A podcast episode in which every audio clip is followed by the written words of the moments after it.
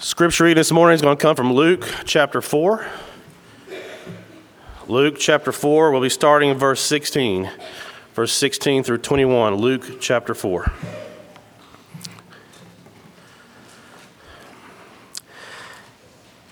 And he came to Nazareth, where he had been brought up, and as was his custom, he went to the synagogue on the Sabbath day, and he stood up to read. And a scroll of the prophet Isaiah was given to him. He unrolled the scroll and found the place where it was written The Spirit of the Lord is upon me, because he has anointed me to proclaim good news to the poor.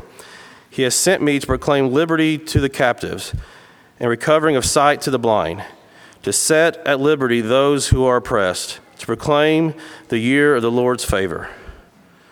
And he rolled up the scroll and gave it back to the attendant and sat down. And the eyes of all in the synagogue were fixed on him. And he began to say to them, Today this scripture has been fulfilled in your hearing.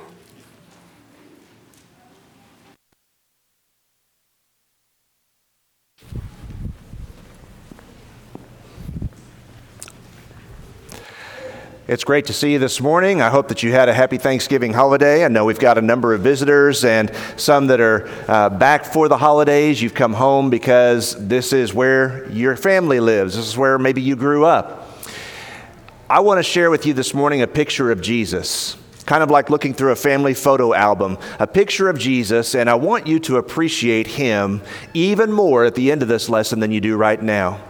I want you to think about the kind of ministry and the kind of courage and determination that Jesus came to involve himself in. And when you think about the way that Jesus lived, and you think about the courage and the boldness with which he, he preached to people, it'll help us to understand more about God's will for our lives. You know, every one of us struggles with preconceived ideas, preconceived notions. Right now, all of you have in your mind some preconceived ideas about how things ought to be, about um, who God loves and appreciates, about what God wants to do in the world. And everybody has these preconceived notions, these, these ideas that we have in our heads and our minds and one of the reasons why people had trouble with Jesus, and one of the reasons why people today have trouble with Jesus, is because we hear from him and we see in the Word of God that he's got a mission that he's trying to accomplish, but it doesn't fit with our preconceived ideas. It doesn't fit with the way we think things ought to be. And because that's true, a lot of people reject Jesus out of hand. I'm not going to follow him. I'm not going to obey his word because what he's saying and what his word says doesn't fit with what I think things ought to be like. This was a problem from the very beginning for Jesus. Open your Bibles, if you haven't already done so, to Luke chapter 4 this morning. Luke chapter 4. We're going to be looking together this morning at verses 16 all the way down through verse 30. Luke chapter 4, verses 16 through 30. And the title of the lesson is Preaching to the Home Crowd. You may or may not know that Jesus was raised in a small town in the north part of Israel called Nazareth. And when you look at what this passage tells us about, it's at the very beginning of the book of Luke. We're in chapter 4 of Luke, and none of Jesus' ministry and preaching has really been emphasized until now in the book of Luke. It's talked about his birth, and it's talked about him growing up, and it's talked about his baptism in Luke chapter 3, his temptation in the wilderness. But now Luke wants to present Jesus as on a mission, and he starts in Nazareth. He starts with his home and with his family. The Bible says in Luke chapter 4, verse 16, that Jesus came to Nazareth where he had been brought up. And interestingly enough, I wonder what that must have been like for Jesus because he's gone out and he's been with John the Baptizer down at the Jordan River. He's been baptized and now he comes home and he's been going around and telling people that he's the Messiah and he's been doing miracles. But now he goes home and tomorrow is the Sabbath day. And I would assume he went home to where Mary lived. I would assume that's where his brothers and his sisters lived. By the way, Jesus had brothers and sisters according to Mark chapter 6 and verse 3. And I wonder if on that night before the Sabbath, I wonder if they asked him, Are you going to stand up and read in the synagogue tomorrow? And Jesus said, Well, I'm going to stand up and read in the synagogue tomorrow. Well, what are you going to talk about? What passage? Well, you'll just have to wait and see, maybe Jesus said. But the Bible tells us that Jesus very deliberately goes and reads from a certain passage. In fact, let's start with that. As you look at Luke chapter 4, verses 16 and following, you're going to see that this passage begins with an emphasis on a prophecy. And when you look at what Jesus does in verses 16 and 17, Luke wants for you to understand that this is very, very formal.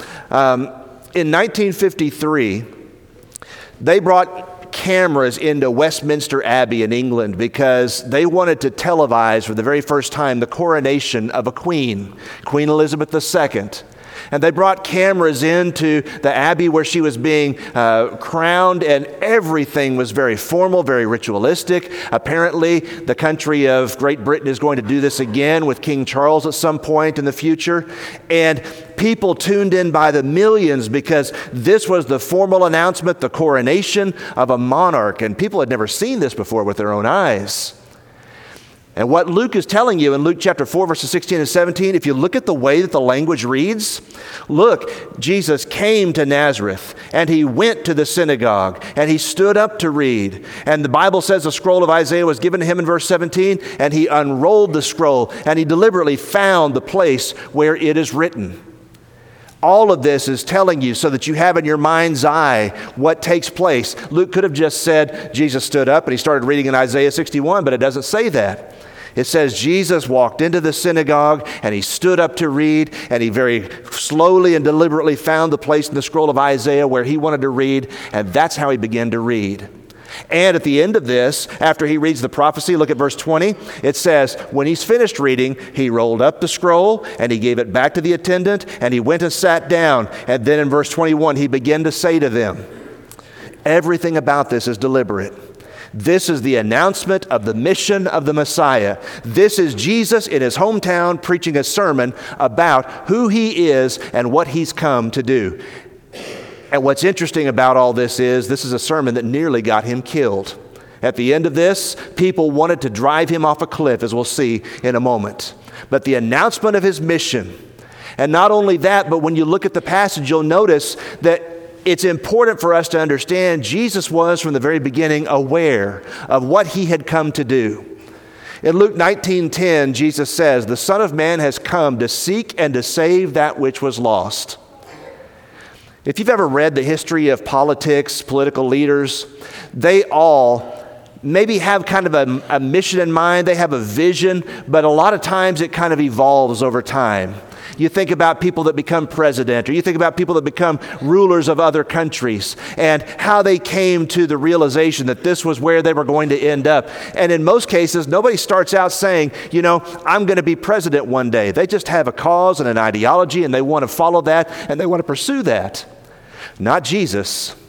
Jesus knows from the very beginning, the Spirit of the Lord is upon me. That's what he says when he reads from Isaiah in verse 18. The Spirit of the Lord is upon me. This is my mission. God has anointed me. He's given me something to do, and I know exactly what I'm here for and why I've come to this world.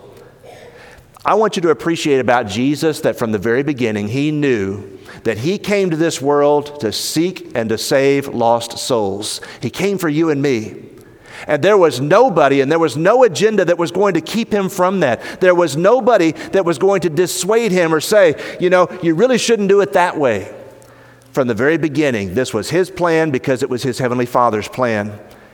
And it's also interesting as you read, Jesus is going to quote, we're going to talk about this in a moment, verses 18 and 19 in Luke chapter 4. He's reading from Isaiah, but look at what it begins with. The Spirit of the Lord is upon me because He, the Lord, has anointed me. How did Jesus come to be the Messiah? How did He come to be the one that's going to save the world from sin? Jesus did not claim this title for Himself. He did not come and say, You know, I think I would be a good candidate to be the Messiah. I think I would be a good candidate to save people from their sins. He didn't do that. Rather, the language that he uses by prophecy is, The Spirit of the Lord is upon me. God has anointed me. He didn't claim it for himself. This was a mission that was given to him in his own language by his heavenly Father. Jesus shows us what it's like to be humble. Even though he is the Son of God by nature, by virtue, by the, the, by the person who he is, he's the Son of God. He waits for his Heavenly Father to anoint him and to say, You're going to be the Son of God, you're going to be the Messiah. He did not claim the title for himself, rather, he allowed God to bestow that title upon him. Just stop right there and put your finger in Luke 4, and I want you to turn very briefly to Hebrews 4, or Hebrews 5, verses 4 and 5. Hebrews chapter 5, verses 4 and 5. The Hebrews writer makes this same idea, this same statement about the nature of Jesus and his ministry. He's talking about Jesus being a high priest. And in Hebrews chapter 5 and verse 4, the writer says, Hebrews 5, verse 4. Speaking about being a high priest, he says, No one takes this honor for himself, but only when called by God, just as Aaron was. So also, verse 5, Christ did not exalt himself to be made a high priest, but was appointed by him who said to him, You are my son, today I have begotten you. What's the Hebrews writer telling us? That Jesus didn't go around claiming roles and titles for himself. Rather, he humbly waited and submissively obeyed his Father until his Father said, You are. You are a high priest. You are the Messiah. You are the one who's going on this mission.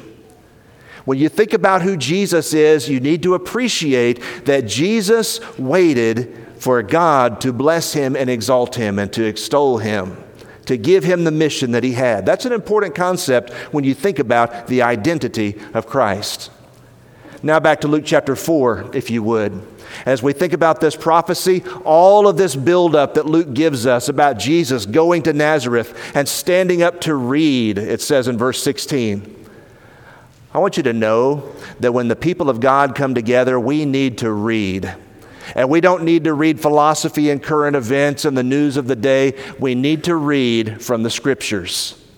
And the very first thing that Jesus wanted to do when he went home to the synagogue was to read from the scriptures. This was tradition, this was custom, but this is necessary for the people of God. It is the word of God that gives us faith, Romans 10 17. It is the word of God that builds us up, Acts 20, verse 32. It is the word of God that people need to hear so that their souls can be fed and enriched. And when Jesus went home to the synagogue, he wasn't interested in telling a bunch of cute stories, he wanted to read from the scriptures scriptures.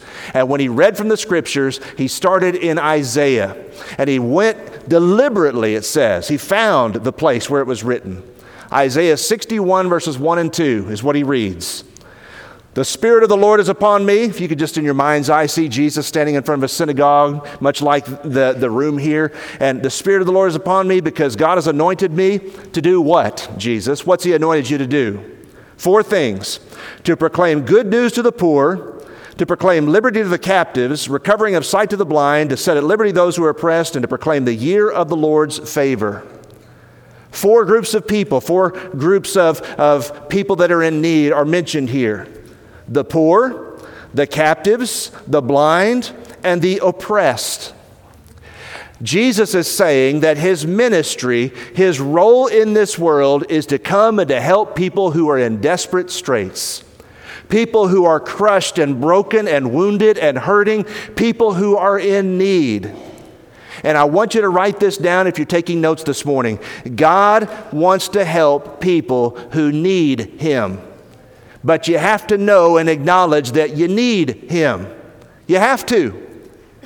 God doesn't swoop into our lives and against our will help us out and, and change us and cause us to be saved. He doesn't do that against our will.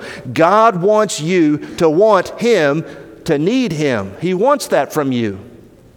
And one of the reasons why the people rejected Jesus was because yeah, he's come to cause the blind to see, and he's come to deliver the captives and help the oppressed. That all sounds good, but we don't think we're any of those things.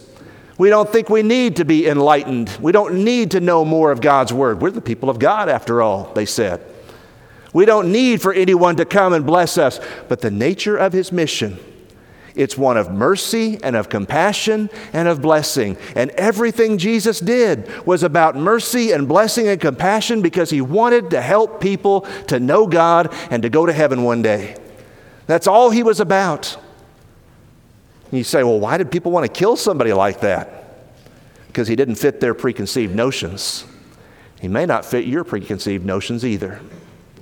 Notice, secondly, as you look at this passage, the Bible says when Jesus was done reading, he rolled up the scroll, gave it back to the attendant, and sat down. Now, what would happen in a synagogue is that there would be a reading of Scripture, and then the person who had read Scripture would sit, because when you took a, a seated position, you were taking the position of a teacher and you would sit down and you would make some comments about what had been read. You'd make some comments and maybe deliver a lesson about this is a passage in the Old Testament that we need to think about today, if you're an Israelite, and here's what God wants for us. And so, as Jesus goes to sit down, look at verse 21. The Bible says that every eye, uh, excuse me, first thing he, it says in verse 20, uh, the eyes of all in the synagogue were fixed upon him. And then in verse 21, Jesus says this He says, Today, this scripture, Isaiah 61, has been fulfilled in your hearing. You shouldn't just overlook that statement, it is amazing. He is saying that literally 4,000 years of recorded history are all coming to a point in a little synagogue in an out of the way place called Nazareth. All of this is coming to a head in this one person, this humble man named Jesus. And he grew up with us, and we've known him since he was a little boy, and we've watched him grow, and he's the carpenter's son. But this is the one, he's saying, I'm the one that is fulfilling this scripture today. And that word fulfill is interesting in Luke. Luke only uses it twice. You know, Matthew, if you read the Gospel of Matthew, Matthew's always telling you about how this passage was fulfilled in this event and that passage was fulfilled in that event. But Luke only does it twice. He does it here at the beginning of Jesus' ministry, and he does it again at the end in Luke 24, verse 44, after the resurrection of Jesus. All these things must be fulfilled in me, Jesus says. At the beginning and end, like bookends. What did Jesus come to do? He came to fulfill the promises and the prophecies of the Old Testament. That's what I'm here for. A ministry of mercy, a mission to come and to save those who are lost and those who are broken and those who are oppressed and those who are captives, to proclaim the favorable year of the Lord, the acceptable year of the Lord. That's what I'm here for. And this is fulfilled in your hearing. And notice the response, the reaction, verse 22. The Bible says that all spoke well of him and marveled at the gracious words that were coming from his mouth. And they said, Is this not Joseph's son? What does that mean? You know, there's some there's some who believe that the Greek language here means that people were really confused about what Jesus says. And not that they were speaking well of him, but they were bearing witness. They said, okay, we heard and we understand what he just said. That's the sense. And then the Bible goes on to say that they marveled at the gracious words that proceeded out of his mouth. And that's a curious expression, the gracious words. It could have to do with the way he spoke.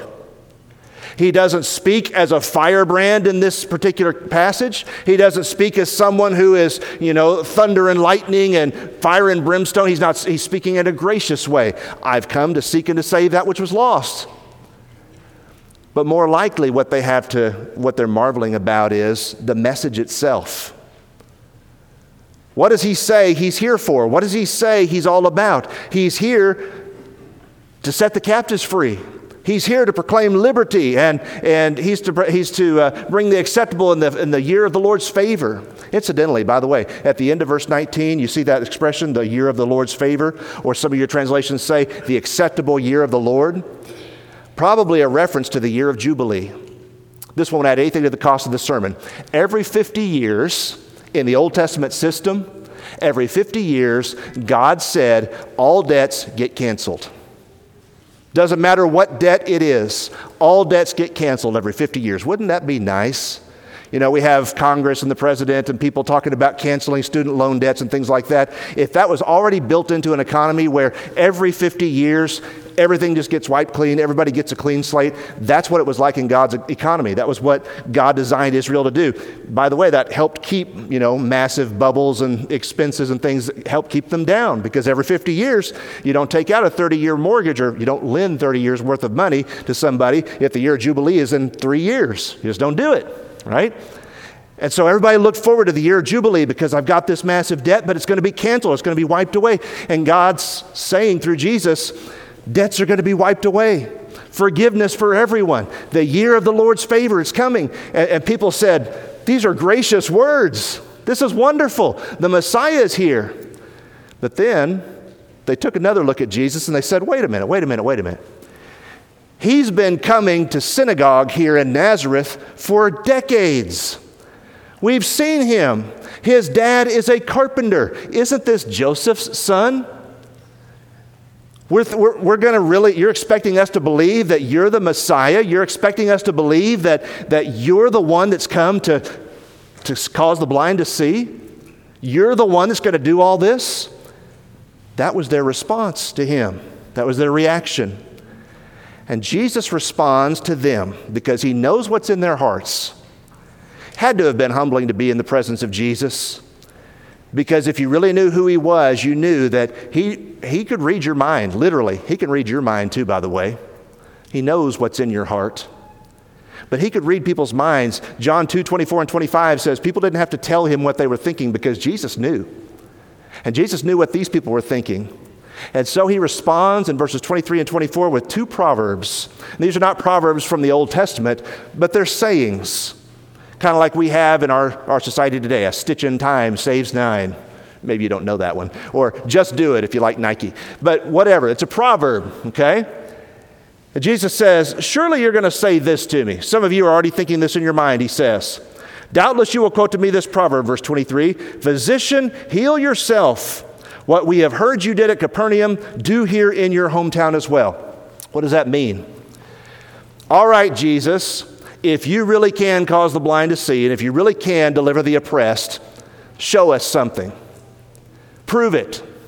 If you've got a cure, if you're a physician and you've got medicine that can fix the problems and the wrongs of the world, show us, prove to us that you can do it.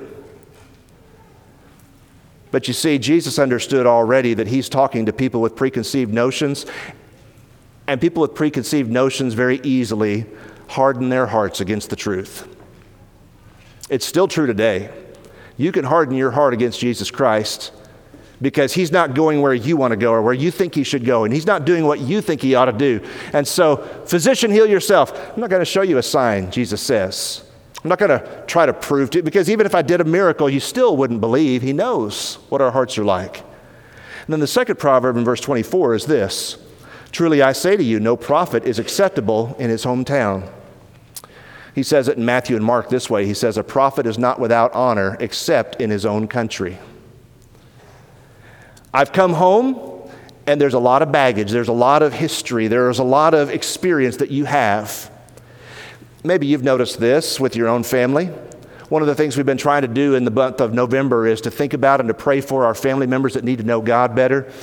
And if you've paid attention, you know that because we have history with our families, there always there always are things that kind of get in the way of trying to share the gospel and, and issues and historical events. And maybe sometimes you become a Christian and your family doesn't even believe. I really don't believe that you've changed. I don't think you're any different. A leper doesn't change its spots. Maybe they say something like that to you. And that's kind of what they're doing to Jesus, although there was nothing about him that needed to change.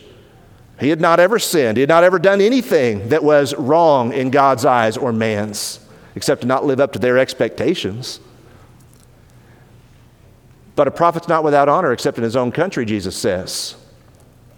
These are the things that are keeping you from believing me, he says. The fulfillment of this prophecy. And then Jesus does this, verses 25 through 27, and I have puzzled over this for years.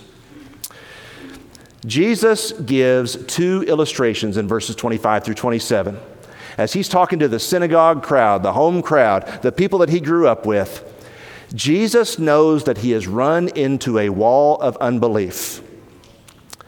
By the way, you know what unbelief is? Unbelief is literally when you say to God, I don't believe you. I don't believe that what you're saying is true. I don't believe you.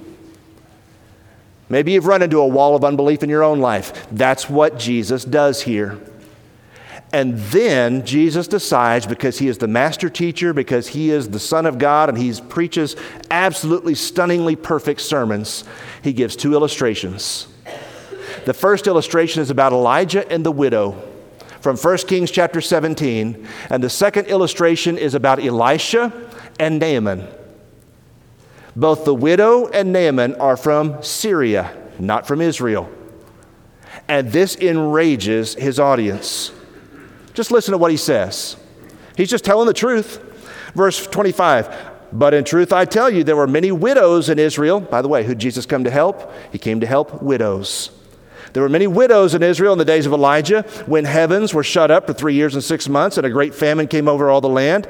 And Elijah, the prophet, the man of God, was sent to none of them, but only to Zarephath in the land of Sidon, to a woman who was a widow. There it is again. I've come to set at liberty the oppressed and the captives. I've come to bind up the brokenhearted, recovery of the sight to the blind. I want you to remember, he says, back in the Old Testament days, lots of widows in Israel, but Elijah was sent to Syria. And then he brings up another illustration in verse 27. There were many lepers. Who did Jesus come to help? He came to help those who were broken and oppressed and crushed, widows and lepers, people who were outcast, people who were outside of the norm. I came to help them. He says there were many lepers in Israel in the time of the prophet Elisha, and none of them was cleansed, but only Naaman the Syrian. And if you remember your Old Testament history from 2 Kings 5, you want to know how Naaman got cleansed? Naaman listened to a little slave girl from his own house. Here's the mighty Syrian general, Naaman, who has leprosy. And a little slave girl in his own house says, If only my master would go to the man of God and he, he would find cleansing, he would find healing. And Naaman listened to what that little girl said without any other signs, without any other evidence. He believed her and he went down to Israel and he found Elisha and he was cleansed of his leprosy. Jesus runs into a wall of unbelief, and so he starts talking about people who did believe. And they weren't from Israel, they were from Syria. They were from the wrong place, they were the wrong kind of people. They did not fit into the preconceived notions of the people that Jesus was preaching to.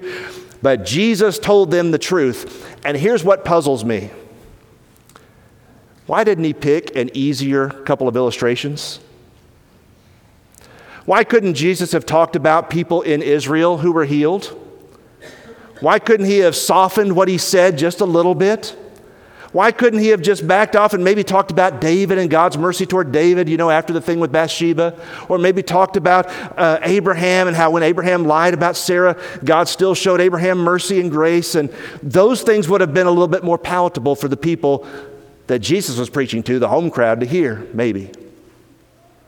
So, why did Jesus pick two illustrations about Syria, about this foreign country. And by the way, if you still look at a map today, the nation of Israel that's there and Syria, they're still enemies. Still, even to this day. Historically, for centuries, they've been enemies at odds with one another. They hated the Syrians. Why pick those two? I'll tell you why because Jesus cannot abide unbelief. And if you're going to break down those walls, sometimes you've got to use illustrations or you've got to say things that are going to penetrate people's hearts. And that's what he's trying to do. What he wants is for people not to say, Nice sermon, preacher. Good job, Jesus. You're going to be a good preacher one day. You sure do have promise. He doesn't want the people at home to say that about him. He wants people to know God. He wants people to know who God is, and he wants people to hear and understand that God's mercy and God's grace is not just for the exclusive people of Israel, it's for everybody. And if they don't get those things, then Jesus has failed in his mission as the Messiah. And because of that, he chooses a hard illustration, a difficult thing for them to hear, and he says it anyway. He's putting them in a crisis, is what he's doing. And the crisis is this either you're going to listen to what I'm saying and what God's word says, by the way, nothing he said could be you know, controverted. Nothing he said could be continued. No, no, no, that didn't happen with Elisha. Yes, it did. It was in their scriptures. But what he's doing is he's putting them in a crisis, and they can either believe or they can become angry. And when people have hard hearts, and when people have preconceived ideas, one of two things happens when you really, really, really put a fine point on it. You confront them with the truth, one of two things really happens. Either they back off and humble themselves and say, wait a minute, I was wrong. Or they get angry and they act in anger. Those are the only two options. And I want you to hear me this morning. There are some things in this book that go against your preconceived notions. There are some things in this book that go against what you have in your mind as the way things should be and must be and always are. There are some things in this book that will challenge you. And when it comes to a fine point and you are put on the spot, answer me yes or no. Is this God's will? You got one of two choices. You can either back down and say, God's right and I'm wrong, or you're going to get angry. Those are the only options. And that's what Jesus does with this illustration. Elijah and Elisha, they, they blessed the people of Syria because those were the people who would, would listen to God. Those were the people that would do what God wanted. Guess which one they chose? The Bible says, when the crowd heard these things, look at verse 28 all in the synagogue were filled with wrath. You know, we came together this morning to worship God. We came together to think about God's blessing in our lives and to hear from God's word. It would be really strange for us to end this assembly by trying to push the preacher off a cliff, you know? When I was in preaching school, they talked to us about moving sermons. And by that, they meant not sermons that emotionally connect with the heart, but sermons that after you preach the sermon, you got to just pack up your house and move because people won't tolerate that kind of preaching. That's what Jesus does here, and he does it to his home crowd. He does it to Nazareth. He does it to the synagogue where the people who knew him and had watched him grow up where they knew him best. And their response is, it says in verse 29, they rose up and drove him out of the town. This is not just a knee jerk kind of thing, this is deliberate. What should we do with the preacher? What should we do with this man? Let's drive him off a cliff. And so they rise up, and as a synagogue, as a congregation, I mean, I'm thinking of myself, if I were in this crowd, I would be kind of maybe second guessing as we got closer to the cliff. How about you? You know, maybe we're being a little hasty here. Maybe we need to hear more from him. But nope, they're mad. And I mean, they're really mad. And they take him out to the edge of town where there's a cliff, and they are intending fully to push him off this cliff. That's their, that's their whole purpose, that's their whole design. This is how Jesus' first sermon goes in Luke. This is how his first sermon ends in Luke. The people are so mad at him, they wanted to throw him off the cliff, but passing through their midst, Jesus went away, it says in verse 30. It doesn't tell you anything other than that. He just, was it a miracle? Possibly. Was it just a convenient way that he was able to escape and people didn't see where he was? Possibly. Doesn't tell us. He just went his way. It wasn't his time. They attempted to kill him. I want you to appreciate about Jesus that when he preached and when he taught, people did not always pat him on the back and say, Oh, we love to hear what you're saying. Wonderful sermon, Jesus. Couldn't have said it better myself. People didn't always say that about him. Sometimes they got so mad at him, they wanted to kill him. And finally, they did. At the end, after three years of this, those rulers in Jerusalem finally got their hands on him, and they were willing to do anything, even make up stories about him, just so that they could put him to death. Why? Because they had hard hearts and unbelief. I don't believe you. I don't believe you're the Son of God. I don't believe that you really were sent on this mission. I don't believe. What are your preconceived notions? That you believe God is all about this and God wants to do that. We need to open the pages of Scripture and let God's Word inform and instruct us. And we need to have this attitude, listen to me carefully, the attitude that's willing to say, I was wrong. You're right, Lord. I was wrong. There are four passages in Luke I want you to think about when it comes to the ministry and mission of Jesus. Here they are. Luke 2:49 Jesus said, I must be about my Father's business. That's what he came to do. In Luke chapter 6, verse 26, he said, Woe unto you when all people speak well of you. If we're doing things the way God desires, not everybody is going to appreciate that. They certainly did not with Jesus. Luke 19, verse 10 The Son of Man has come to seek and to save the lost.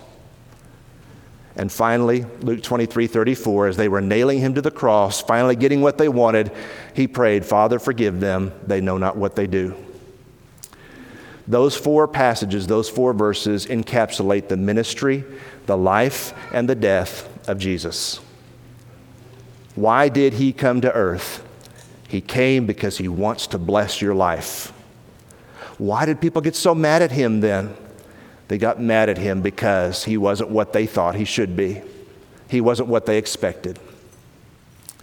You know, sometimes it's important to remember people love the truth when it enlightens them, but they hate the truth when it accuses them. And so it was with Jesus. As long as they were being enlightened, as long as they were learning new things, loved the truth. But when the truth accused them, that's when they turned on him. May it always be the case with us that we're willing to humble ourselves and admit, I've been wrong, but God is right. He's always right. That's part and parcel of living the Christian life. Maybe you haven't obeyed the gospel yet. Maybe part of the reason you haven't obeyed the gospel is because you've got some preconceived ideas about what somebody needs to do to be saved, what somebody needs to do to come to Christ. Maybe you haven't obeyed the gospel because you're, you're still wondering is this really God's way? If it's written in this book, it's God's way. Come to Jesus Christ, believe on Him. Don't say, I don't believe you. Believe on Him. Confess His name. Repent of your sin and be baptized. That's how somebody outside of Christ comes into a relationship with Him. That's His word, that's His way. If we can help you do that this morning, if we can pray with you and pray for you, won't you come forward while together we stand and while we sing?